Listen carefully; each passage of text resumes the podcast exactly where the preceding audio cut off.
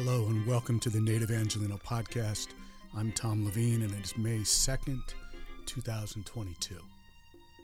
Today we'll briefly review the current economic environment in front of the Federal Reserve meeting later this week and then specifically talk about Cathie Wood and her investment style in a little more detail than we had a month ago.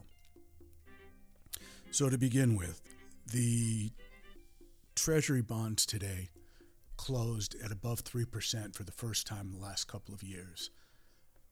The and by that I mean the 5, 10 and the 30-year bonds all slightly above 3%. That's psychologically important uh, as much as practically important.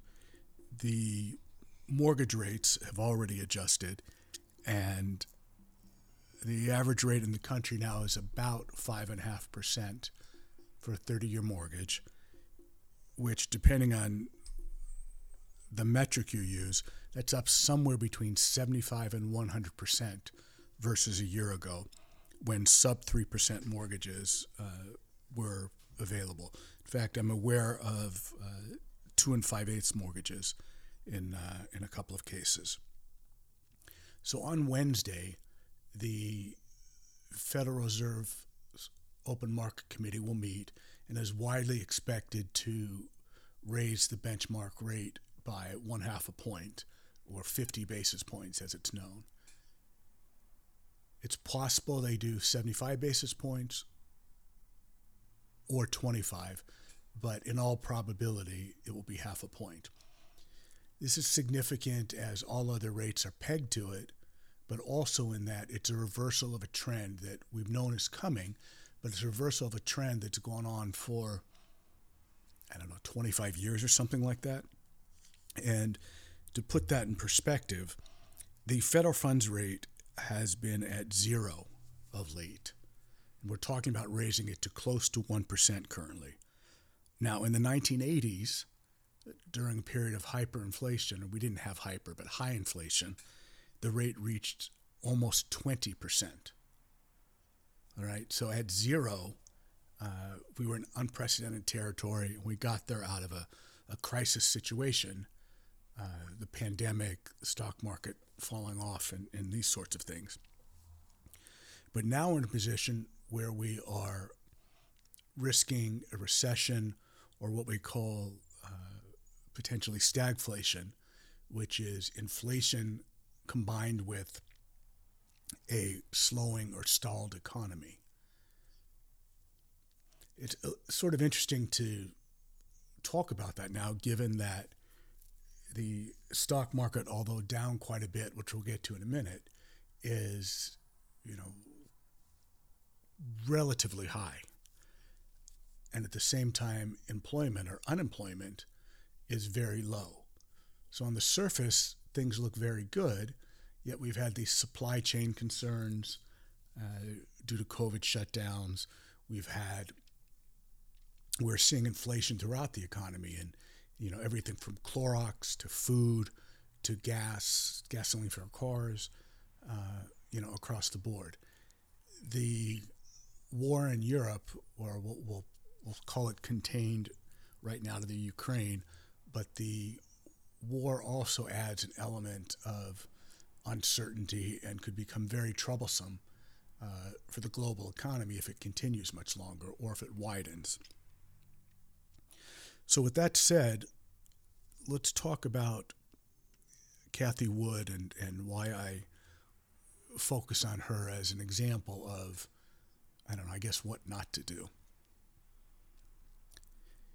She is a veteran of the industry.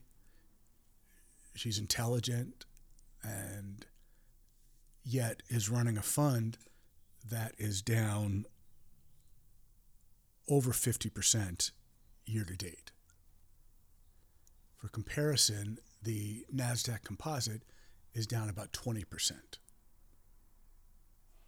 Now, if we look in a longer time frame, let's call it the trailing five years, the NASDAQ is up 100%, and What we call the ARK fund, the ARK investment, or ARK Invest fund, ARKK, is the symbol, is up 80% or 88% over that time. So it's trailed the composite index, yet has substantially more risk. The reason I want to talk about it for a bit is the unique thing about what she does is take a concentrated portfolio of roughly 35 stocks and places bets on what she calls innovation. Now, the top stock in her fund is Tesla, and you know other names that you will know: Zoom, Roku, Square, and Coinbase, and then other names that may not be as familiar in the biotech uh, in the biotech arena.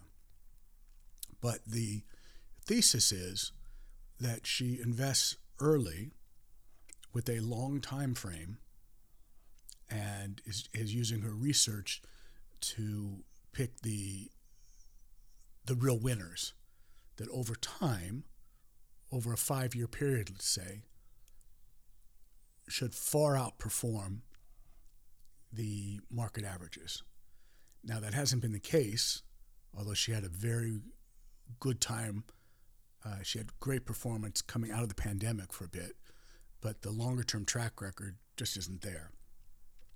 Now, why I want to highlight it is because I wanted to talk for a bit about venture capital and private equity. Now, venture capital uh, typically invest in early stage and startup companies. Uh, same sort of philosophy as she's using. You know, you have, you know, could be 25, 50 investments uh, in a fund with a horizon of five to seven years. Uh, the only difference being in the venture capital world, when you get it right, you can make 30 or 50 or even 100 times your money. And in fact, in venture capital, what typically happens is you'll have one or two investments in the portfolio that at the end of, let's say, seven years, accounts for 80% or 90% of the returns, of the positive returns. So, in other words, you take a lot of losses, a lot of losing bets to hit on one or two explosive winners. Think about Google, for example, you know, or these sorts of companies. Yet those who invest in, in venture capital typically and historically have been those who are the most able to take risk and take losses, meaning high net worth or pension funds or endowment funds or this sort of thing. Now, if we talk about what's known as private equity, now private equity also ha- typically has investment horizon of let's call it seven years, could be five years, could be ten years to a fund. But private equity tends to buy public companies and take all of the company or a large stake in the company, and then they either take it private or restructure to extract value. And you can get, you know, substantial returns, but typically not the 10, 20, 30, 50, 100 times you can get in venture capital. So along comes Cathie Wood with kind of a hybrid strategy. She's buying into public companies, but buying those with a longer time horizon, which we're all taught we should have, uh, almost without regard for valuation. You know, she believes that her research is so good and they're so smart and, and adept at what they do that they can pick the big winners. Now, you know, Tesla's an example. They made great money in Tesla. Yet not the, you know, 50 or 100 times that you would get in an early stage venture investment or even 10 or 25 times. So what she's done is bring a highly concentrated portfolio of, in this case, 35 stocks. And she buys it without almost without regard for price, for valuation. Because the again, the thesis is if you stay with me over five years or longer, you should do better than the market. Right? It's it's a fair thesis. The issue is can the average person afford to or be willing to take losses of 50% year to date or 65% from the high as the market is retreating? The answer is for a small part of, part of your portfolio, probably yes. But as we know, the retail or less well rounded investor oftentimes will chase the biggest returns or over allocate to the very risky investments, thus you know overexposing themselves to downside. Now, the ARK funds have come under scrutiny for the way they buy stocks and the way they expose investors to risk. Uh, in the written piece accompanying this, you'll see a video of Jim Cramer uh, in the in a, in a, polite fashion, although not shy. Uh, he really eviscerates her and discusses the mistakes in her investment philosophy. and I have to say that I that I agree with him. You know, we're at a, at a time now in a place where interest rates are just starting to move up again. There's war in Europe. We've got inflation.